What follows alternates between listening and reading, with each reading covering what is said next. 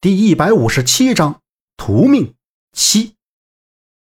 瞬间，那女人就消失在白烟之中。这一幕，杨木看得甚是紧张后怕。而后，胡先生再次走到周震的身前，看了一眼，说道：“看样子可以了。你是说他现在没事了吗？”杨木跑到胡先生的身边，瞅着椅子上昏过去的周震，问道。胡先生动了一下头，瞟向杨木，喝道：“谁说没事了？你去让他们把大门口的人带过来。”杨木不知道胡先生什么意思。大门口的人，大门口会有什么人呢？杨木这样想着，但是他也没有多说什么，打开门出去，就把胡先生的话转告给了徐老。徐老命人到洪宅的大门口。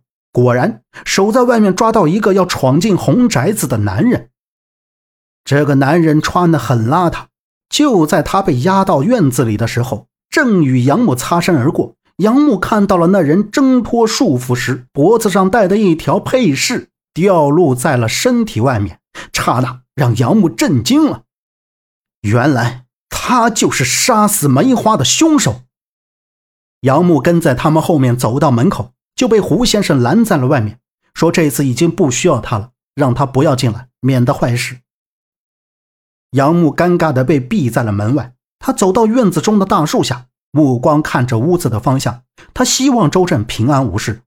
突然，一道太阳光划过眼前，眼眸中仿佛能穿过屋门看到屋子里的情形。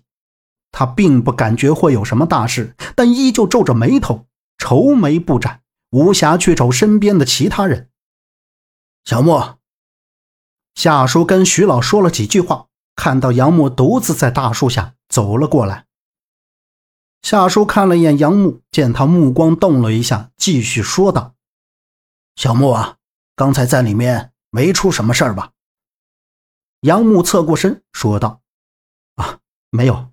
胡先生确实是个高人，周震这一次一定会没事的。”夏叔微微低下头，视线盯着地上的落叶，点了一下头，说道：“嗯，对了，小木，这次你们来徐州发生了这么多事，还差点出了危险，我真是有愧于你的父亲，都是夏叔没有照顾好你。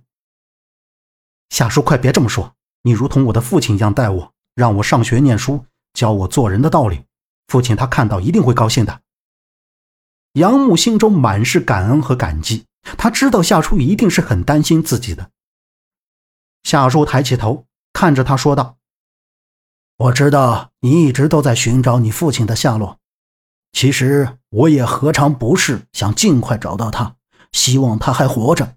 只是他去过的地方，很可能去的地方一点线索都没有。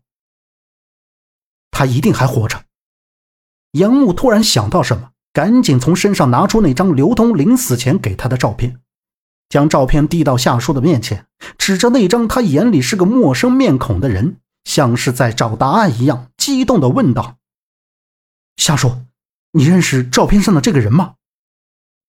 照片上的两个人，夏叔仔细地瞅了瞅，除了杨木的父亲，另一个人他印象很深，这是村西头耀爷的儿子。是他，小木，你这照片哪儿来的？是在老房子里找到的吗？不是，是周震找的一个人，专门为了查父亲的下落。杨木看着夏叔说道：“那他怎么会有这张照片？”夏叔紧锁着眉头，继续问道：“他人现在在哪儿？”他死了。夏叔，你见过这张照片？你也认识这个人？杨木看出夏叔脸上的震惊，夏叔定是知道这照片和照片中那个人。